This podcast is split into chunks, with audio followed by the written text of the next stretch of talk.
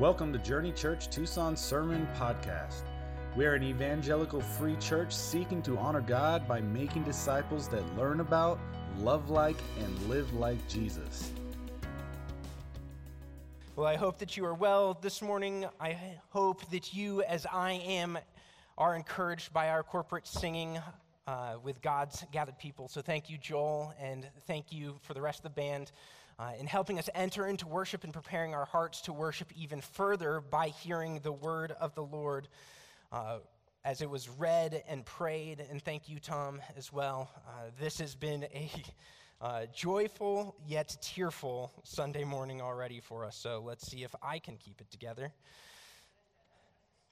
Uh, this morning, we are in Matthew chapter 6, verses 16 through 18.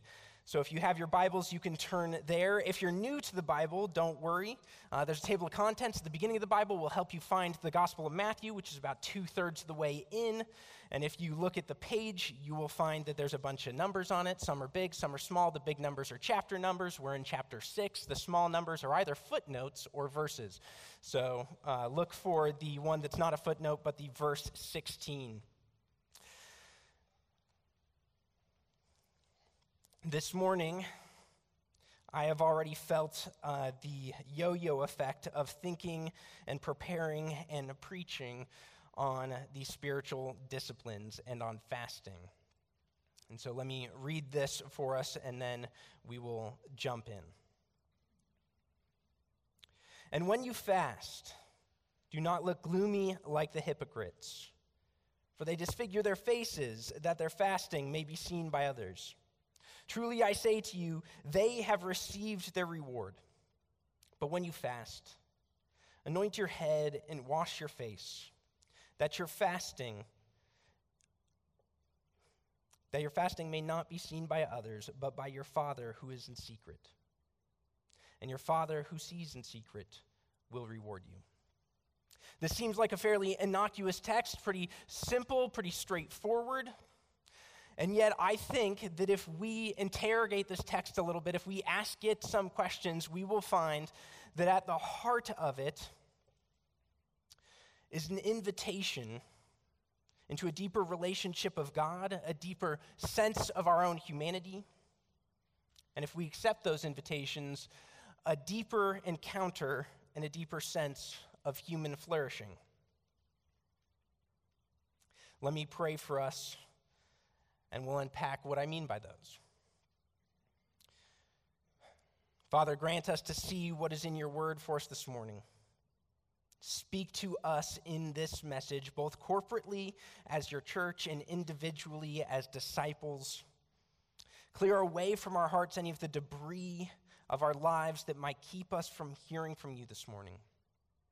And may the words of my mouth and the meditations of my heart be honoring in your sight. Amen. Well, as has already been unpacked in a couple of prior sermons, our text this morning starts with the word when. Kenyon and uh, Jim both already attacked, uh, talked about this in their sermons on giving and on prayer. But I think it's fair to start there again that this is not a text that begins with if, as in if you feel led to fast, if you feel obligated to fast, or if you desire to feel super spiritual and so you decide to fast. It doesn't begin with if, but rather when.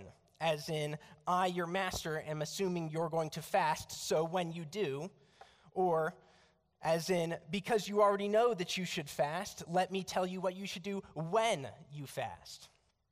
So our text begins there. The assumption that Jesus makes is that we are fasting, but that our fasting might be misdirected or misguided or misformed. Not, he does not assume that we need to be told to fast. And so we start here with a question because fair is fair that if we're going to interrogate this text and ask it some questions in order to unpack what it would mean for us, it gets to ask us some questions. And the first question it asks us is Are you fasting? Are you seeking the Lord in this way? Now, I think that might be a surprising question for some of us, and I, I understand that. Donald Whitney, who is an expert in the history and development of Christian spirituality and the spiritual disciplines, writes this about fasting. To those unfamiliar with fasting, the most surprising part may be that the discovery that Jesus expected his followers would fast.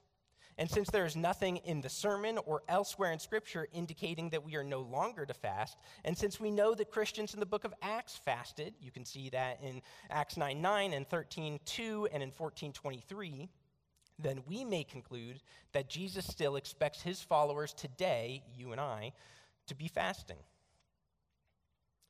You know, there's a, a, segment of the American church, it's actually probably broader than the American church, but there's a segment of the American church that thinks that true spirituality is found if we discover some secret knowledge or uh, if we are able to encounter something that, that takes our faith uh, deeper in a way. And so we, we get obsessed with just consuming information.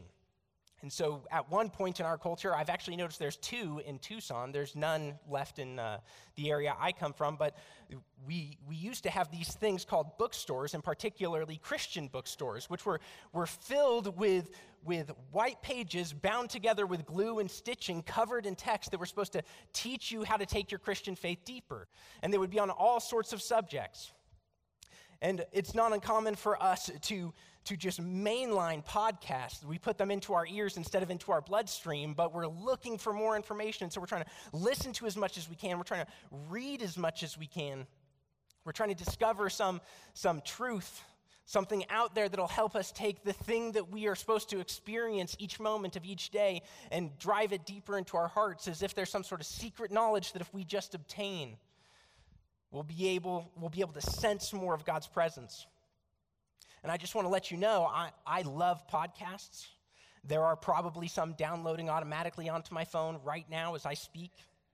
Anyone who's been in my office knows that I read my fair share of books. And if you want to have a throwdown conversation getting into the, the dense theological weeds, I'm your guy. But I also want to say that there is something ordinary about the Christian life. And there's something very simple about it. Not simplistic, but simple something accessible to all, something almost populist in nature.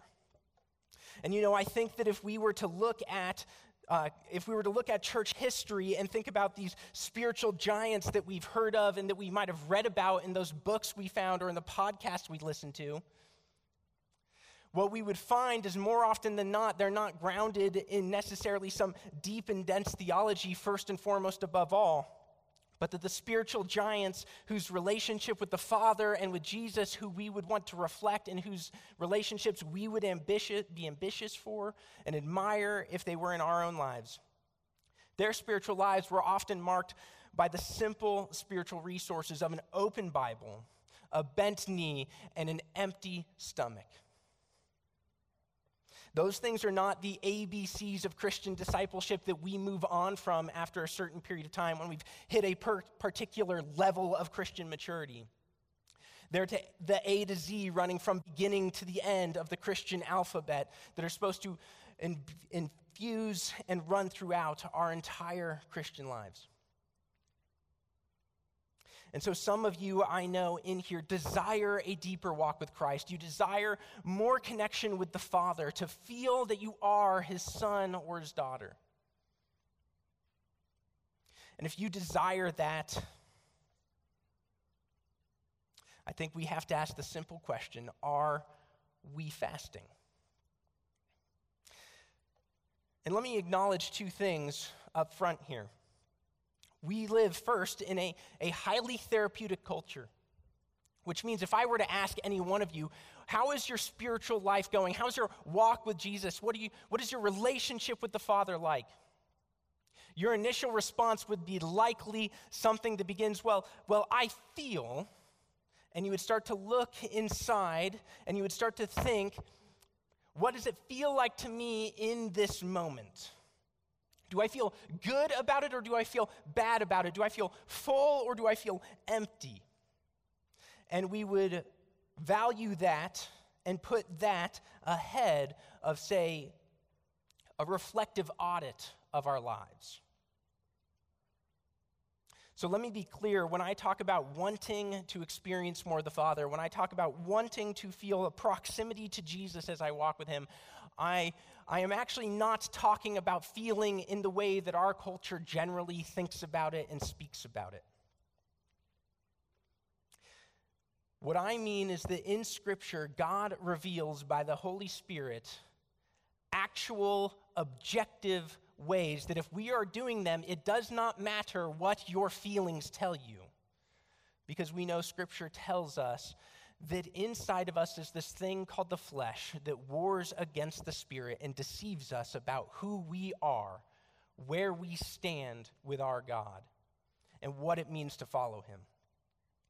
And so we are in a constant struggle to put the flesh to death, and we need to be careful, for our feelings can often lead us astray.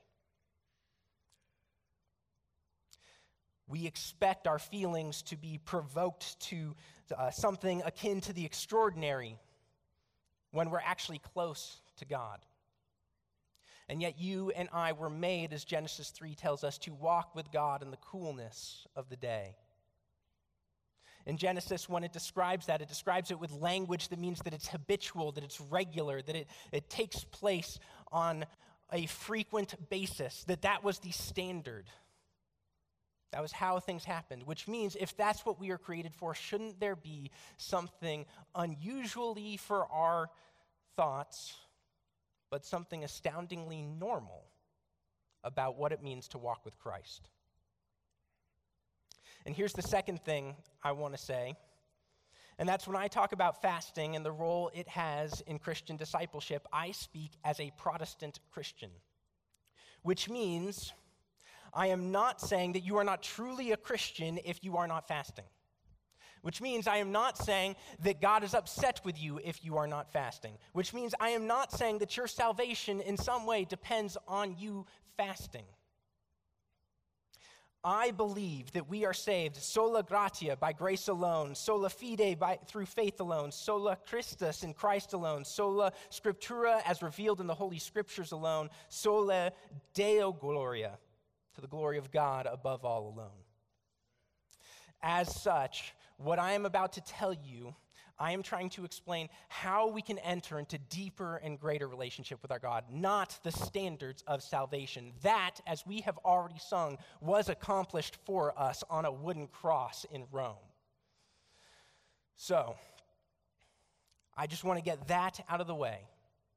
And I want to acknowledge my debt, actually, uh, to somebody else in this because I'm going to borrow Stacy Roden th- via Jim Roden's category of invitation. Fasting is an invitation to our flourishing. It is not a requirement for our salvation. We have a difficult time seeing this often because we've lost our bearings on relationship between discipline and grace. We have forgotten the Christian motif, the Christian theme of death and resurrection. Fasting is a kind of dying to self where we withhold from the body that which our body needs to live, and we withhold it for a period of time that we might, in the death of our body, experience the resurrection of our spirit as we feast not on food, but on the Word of God.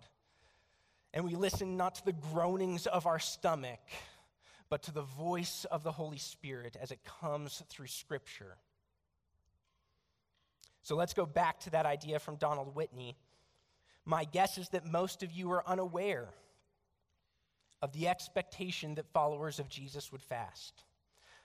But similarly, my guest my guess is that you would be willing to fast regularly if you knew the joy of an encounter with God the Father through Christ the Son present in you by the power of the Holy Spirit and His Word in fasting.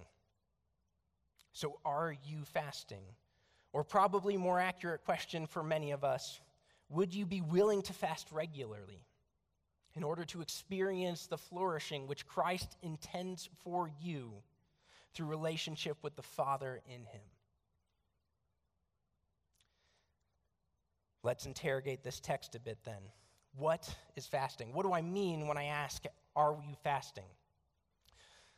Well, Whitney helps us And he says, fasting, he defines, a voluntary abstinence from food for spiritual purposes. Let's note two things in that definition. First, fasting is done for spiritual purposes. It is not just enough to not eat. You're not fasting if halfway through the day you realized you skipped breakfast and you're about to skip lunch and you think like, well, I guess at least this is an opportunity to engage in a spiritual discipline. No, fasting is an intentional thing you do in order to commune or connect with God. There are spiritual purposes behind it. That's actually one of the reasons we see Jesus criticizing the hypocrites in this passage. They don't do it for spiritual purposes, they do it to be seen by others. That is one of the most fleshly purposes, one of the most natural in terms of the fallen world purposes that we can have. You know, the scriptures actually juxtapose those two things. To be spiritual is not to be out of the body, away from the physical. To be spiritual is against the flesh, to resist the natural inclinations of our fallen, sinful hearts. So that Paul in 1 Corinthians 2 writes this For who knows a person's thoughts except for the spirit of that person which is in him? So also no one comprehends the thoughts of God except the Spirit of God. Now we have received not the Spirit of the world, but the Spirit who is from God, that we might understand things freely given to us by God. And we impart this in words not taught by human wisdom, but taught by the Spirit, interpreting spiritual truths to those who are spiritual. The natural person, as opposed to the spiritual person, the natural person does not accept these things of the Spirit of God, for they are folly to him he is not able to understand them because they are spiritually discerned. The spiritual person judges all things, but is himself to be judged by no one. For who has understood the mind of the Lord so as to instruct him? But we have the mind of Christ. So we must fast, not for the approval of man, not for natural, as Paul says in this text, or fleshly reasons or ends those the Gospel of Mark will call the cares and concerns of the world. And so we fast seeking spiritual purposes, seeking to commune with our Father who is in heaven. And fasting, the second thing I want to point out, is traditionally abstinence from food. Which means, by the way, we have to point that out because many of you have probably encountered traditions of Christianity in terms of the high church where you, you abstain from certain things, you fast from certain things that aren't food necessarily, but indulgences or hobbies or enjoyments. Like you might fast from alcohol or certain modes of sleep or social media or watching sports or sex or sweets, some kind of indulgence you fast from. And while actually Scripture gives us warrant to understand that to be a spiritual practice, the primary spiritual practice of fasting is actually to keep ourselves from food. There are a couple of reasons why that is. And I think we see them if we ask the question if that is fasting, why then do we fast? There's a handful of reasons for that. I'm going to give you three of them. Fasting reminds you who you are. This is why when we fast, I say it's an invitation into greater human flourishing, into a connection with our humanity, because fasting reminds us who we are. In Genesis 1, humanity is created in the image of God. We are formed from the dust and we are filled with his breath. And the concept of the image of God in ancient literature means that we are kings and queens under God's dominion which explains the original job description of the first people. God says, Be fruitful and multiply, fill the earth and subdue it, have dominion. That's what we're told to rule over. We are kings and queens. And when we fall away from God, when sin enters the world in Genesis 3, we read a few chapters later in Genesis 11, 6 and 7 and the Lord said, Behold, they are one people, they all have one language, and this is only the beginning of what they will do. He's speaking about the Tower of Babel, the construction of a massive temple reaching in to the heavens. And God looks down and says, Because of how I have created them, because of the power I have given them, this is only the beginning of what their sinful inclinations can accomplish left unchecked. And so it is because of that, that is the rationale that God says, let me confuse their language. Let's confuse their speech. And so the sinful temptations and the pride of our hearts because of the glory with which God created us in his image can often lead us astray. And in leading us astray, it leads us to neglect a rather important little four letter word in Genesis 1 that we were made like God. There's so much grandeur in that. To be made like something is to have similar qualities or characteristics, to, to have a sort of per, uh, parallel manner or function, to bear a resemblance to, or to share something fundamental in essence in common. And yet, to be like something also recognizes that we are not that thing. I have an older brother, his name is Catch. And if you meet Catch, you would say he is like Tyler. We have similar mannerisms, a similar cadence of speech, a similar sense of humor, a similar taste in music. We like the same sports teams. Our facial structures are similar. All sorts of things about us are similar, yet fundamental about each of us is that we are different people. For Catch to be like Tyler is for them to be two different and unique individuals. Similarly, we have a lot in common with the God that created us because he imbued us with his image, and yet to be like him is fundamentally not to be him. And that is important because one of the first things that fasting reveals to us is that we are not God. We fast to remind ourselves who we are, and specifically, we are not the divine. We are not God. So when you fast and your stomach rumbles, in spite of all the power and the strength and the stamina and whatever godly qualities you have, when your stomach rumbles, you are reminded that you are not your maker, you are not your creator, you are not your own sustainer, but the Lord is. Look at this in Psalm 3 5. I lay down and slept, and I awoke again. Why? Because of my own power and grandeur? No, because the Lord sustained me. Or Psalm 4 8, in peace I will lie down and sleep. Why? Because I am so powerful and so mad, majestic that I created all things? No. For you alone, O Lord, make me dwell in safety. Psalm 139, 13 and 14. For you formed my inward parts, you knit me together in my mother's womb. I praise you, for I am fearfully and wonderfully made. Wonderful are your works, and my soul knows it very well. One of my favorite songs is written by a man named Dustin Kensrue. He played in a band called Thrice, and he wrote this song called Beggars, based off of the last words, supposedly, that Martin Luther, the theologian, said. And in them, he sings about who we are and about our smallness before the cosmos. Sings thus All you great men of power who boast of your feats, you politicians and entrepreneurs, can you safeguard your breath in the night while you sleep? Keep your heart beating steady and sure. As you lie in your bed, does the thought haunt your head that you are really rather small? If there's one thing in this life that I know, we are beggars all. Further on in the song, he sings, All you big shots who swagger and stride with conceit, did you devise how your frame, your body, your structure, how your frame would be formed? If you'd been raised in a palace or live out on the streets, did you choose the place or the hour you'd be born? We are in God's likeness. And in many ways, that makes us glorious creatures, the apex of creation itself. And yet, we are limited and we are finite. And so let's not miss this. Some of our limitations are the result of sin and death entering the world through the sin of our first father and first mother in Genesis 3. But some of our limitations are the good and gracious gift of a father who made us not him, but like him. We need sleep and we need food because we are not God. Fasting helps us recognize these things both.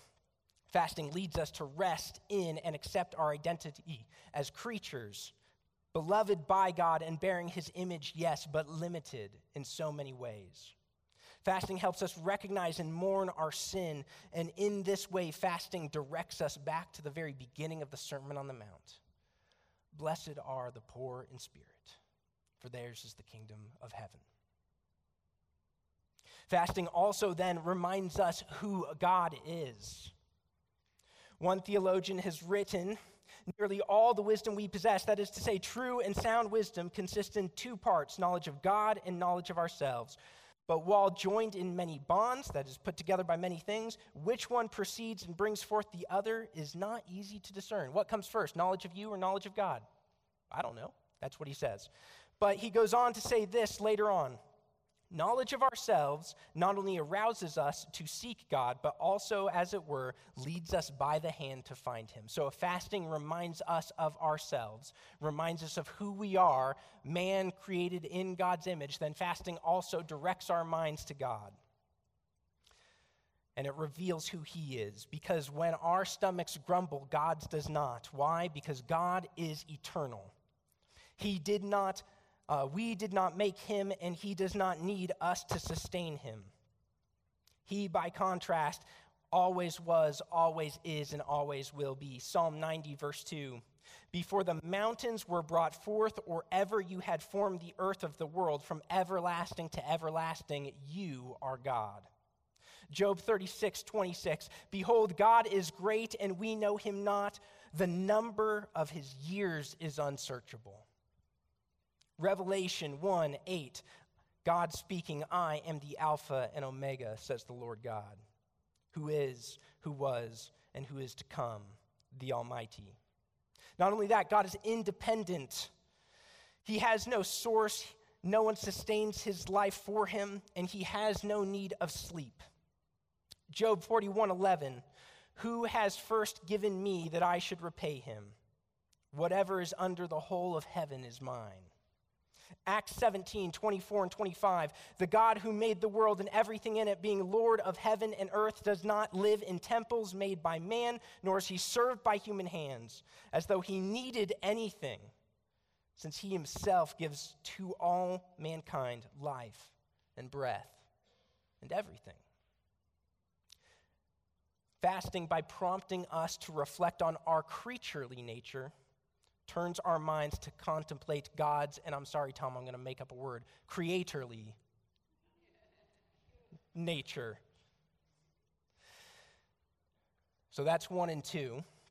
Here's the third thing I want to tell you that fasting does fasting reminds you of where your love should be. Far too often, people think that Christianity is fundamentally a religion of self denial, of stoicism. If anything, if there's any evidence of that, you would think it would be the spiritual discipline fasting. We deny ourselves some pleasure of the world in order to greater commune with God. Isn't that some aspect of self denial?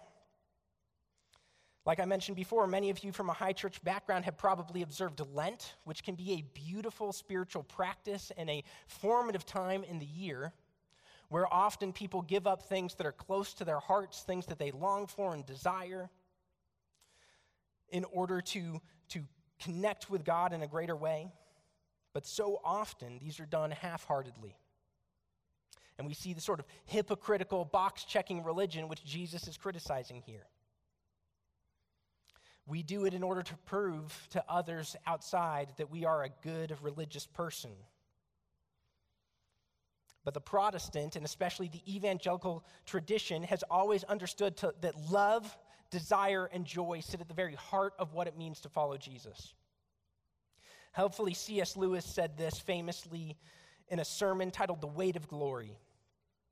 He preached, If there lurks in most modern minds the notion to desire our own good and earnestly hope for the enjoyment of it as is a bad thing, I submit that that notion has crept in from Kant or the Stoics and is no part of the Christian faith. Indeed, if we consider the unblushing promises and rewards and the staggering nature of the rewards promised in the Gospels, it would seem the Lord finds our desires not too strong, but too weak. We're half hearted creatures, fooling about with drink and sex and ambition when infinite joy is offered us. Like ignorant children who wants to go on making mud pies in the slums because he cannot imagine what is meant by an offer of a holiday at sea. We, friends, are far too easily pleased. Lewis argues that Christianity isn't about self denial, but about loving that which deserves to be loved in the place it is supposed to be loved.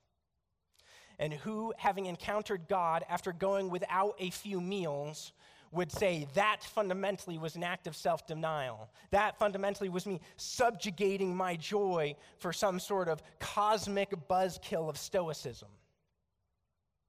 No, to encounter God is to encounter infinite joy itself. Fasting, like any discipline, whether spiritual or otherwise, is to forsake the immediate gratification of our pleasures and our desires in order that we might find something greater. So the athlete puts away the ability to go do what he wants in order to train for the competition in front of him. The musician puts away his desires in order to go and engage in whatever his pleasures of the time would be in order that he might have the freedom to play the strings, the keys, the drums, or the horns in whatever way he in his skill imagines. Discipline is always the subjugation of a lesser pleasure for a greater one. As Donald Whitney says in his book, discipline without joy is drudgery. What then do we do in fasting? In fasting, you are saying something with the whole of who you are.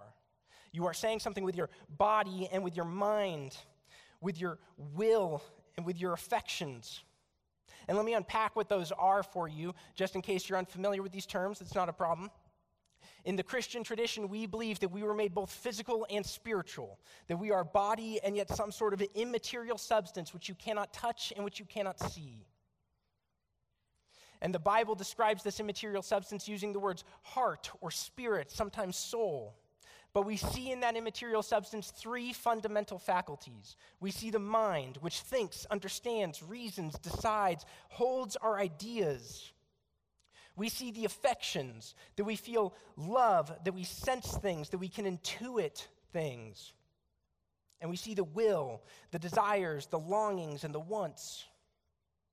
And in fasting, we are making a decision. We are using our minds to refuse the body food. And our bodies remind us that we need food. So we must, throughout the process of fasting, again, using our minds, take control of our desires, the will. And we must subordinate them again and again for the better thing, for communion with God. And in doing so, in the regular practice of fasting, we hope to see our affections our love for God grow and take up the spaces in our hearts which the things that we neglected now leave. So, in fasting, we are saying something with our bodies. We are saying that I do not live by physical food alone, but that my spirit, my spiritual essence, must be sustained and nourished by the Word of God. We are saying with our minds that I will choose, I will decide to forego food and to remind myself of my true need. We are saying with our affections that the ultimate and true love of our hearts is God. That that's what we were made for, and that is the only thing which can fill us and fill us enough to where other things can actually come in. And our wills, we are saying that I am not controlled by my visceral desires, temptations, or testings, but I am controlled and compelled by a love of and for God the Father in Christ Jesus the Son. That's the internal aspect of fasting, but fasting actually forms and directs our loves not only inward and upward, but outward to others. And so fasting is actually a deeply missional and hospitable discipline having firmly fixed our hearts on God, having rightly ordered Him as our supreme love, which goes ahead of all other things in our hearts, we are freed to love others.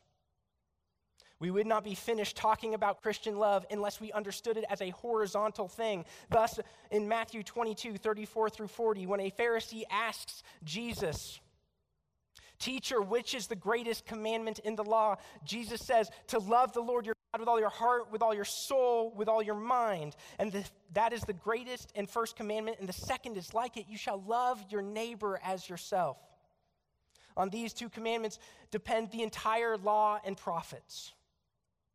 So, as my body reminds me that I am finite and in need of provision, as it growls with hunger pains as I seek the Lord, it reminds me that my neighbors too need the provision of food and the sustenance for their spirit. And notice too that the word being used there is not brothers, which would communicate to the Jews and to Christians some internal workings of the church. He's not saying love the brothers as yourself, not to the neglect of the church, but he says love your neighbors, which defines our groups and our categories fundamentally by proximity rather than affinity. It is about who we are close to, not what we have in common. And so when I fast, I think about my 92 year old neighbor who lives next door, and I think, what does she need? What provision does she need from those who God has providentially placed around her? How can I care for her? And how can I seek the Lord, asking Him in His grace and in His mercy to even late in life make Himself known to her? Because the greatest provision she needs is for her regeneration of her dead heart for her to know the Father through the Son whom He sent. And so, in this way, fasting reveals our loves and gives us an opportunity to rightly orient and calibrate them towards others.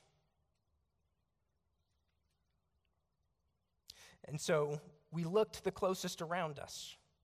Working, I would suggest, in concentric circles. If you're married, you can think about spouses and children, and then neighbors and church community. If you're single, think about roommates or housemates, coworkers or classmates, nearby family or friends.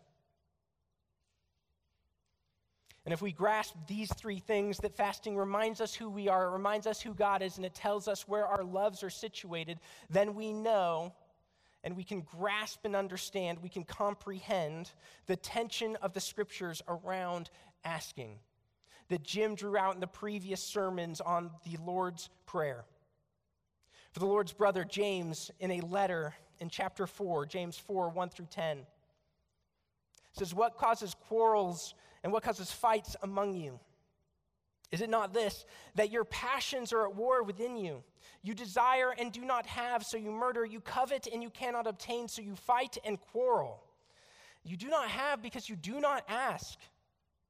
You may ask and you do not receive because you ask wrongly to spend it on your passions. This is why Jim reminded us that first and foremost, when we pray, as Jesus taught us to, we orient ourselves toward God the Father. And our first petitions are not what I need, but our first petitions are, Lord, your will and your kingdom come, your name be made great. James goes on to say, You do not know that friendship with the world is enmity with God. Therefore, whoever wishes to be a friend with the world makes himself an enemy of God. Or do you suppose that it is of no purpose that the Spirit says he yearns jealously over the Spirit that he has made to dwell in us? But he gives us more grace. Therefore, it says, God opposes the proud, but gives grace to the humble. Submit yourselves, therefore, to God. Humble yourselves before the Lord, and he will exalt you. Be reminded of who you are. You are glorious, and in whatever capacity you have, you may have experienced immense success and wealth. But God says, Remember that those who think too highly of themselves, the proud will be humbled, but the humble will be lifted up because that is who our God is. And we see in this text the fatherly jealousy of God for us, and in that, the fatherly desire to give his children good things. Yet our divided and misdirected hearts often lead us to either not ask or to ask improperly. And it is for purposes like these that Jesus criticizes the hypocrites. I know what you're thinking. Some of you are thinking Tyler has talked about the words when, fast, and now hypocrites. We're 10 words into a 71 word paragraph. Cancel your lunch plans. I'm just kidding. We have a members meeting after this. Your lunch plans are here. What makes those, uh, what makes those that Jesus criticizes, what makes them hypocrites? It is that they neglect everything that I just told you, and they do what God gave them to do, but for their own gain and purposes. They do it that others might look upon them, not look upon God. They don't do it to remind themselves of who they are or who God is. They do it to lift themselves up as the proud before the rest of the masses. They use the things of God for their own self interest. They fast for the sake of prestige and religiosity, for the treasure of love and admiration of man. The desires of the heart and their will and their aim of their affections are for their own name. They are building citadels of Babel for religious purposes in their own hearts and communities. So if they are successful, Jesus says, well, then that is their reward. If man looks upon them and says, Look at those high and mighty people, then that is the reward they have received. And let us not mistake the magnitude of that sentence. For what is the greatest reward our Father could give us? What is the apex, the climax, the top of top in all of heaven? What is it that we long for and desire for most of all, and that the end of Scripture in Revelation 21 tells us we will finally have to satiate the desires of our hearts? It is to walk with the Father in the cool streets of the kingdom. And so when he says they have received their reward, what he means is that that reward is no longer available to them. And so they will continue aggrandizing themselves because they have neglected a truth that we have asked and answered for centuries. What is the chief end of man? To glorify God and to enjoy Him forever and ever. Amen. Would you pray with me? Father in heaven, as we have already sung in each of these songs, would you be our vision? Would you be the joy of our heart? Would you guide us and lead us that we might long for you more than anything in this world? And would we, in filling ourselves up for you, find that there is more than enough room for us to love our neighbors as ourselves? and for us to proclaim to them the gospel and serve them with our hands in the ways in which you have given us. For we are your workmanship, and you have ordained the good works that we might do among our neighbors and our friends and our family, so that we might be the salt and light which emanates not from us, but from your kingdom and your spirit to the world. And so we pray these things in our precious and holy Savior's name. In the name of Jesus, amen. Thank you for listening to Journey Church Tucson Sermon Podcast. We'd love to have you join us in person on Sunday mornings at 10 a.m. You can find out more about us at journeyefc.org.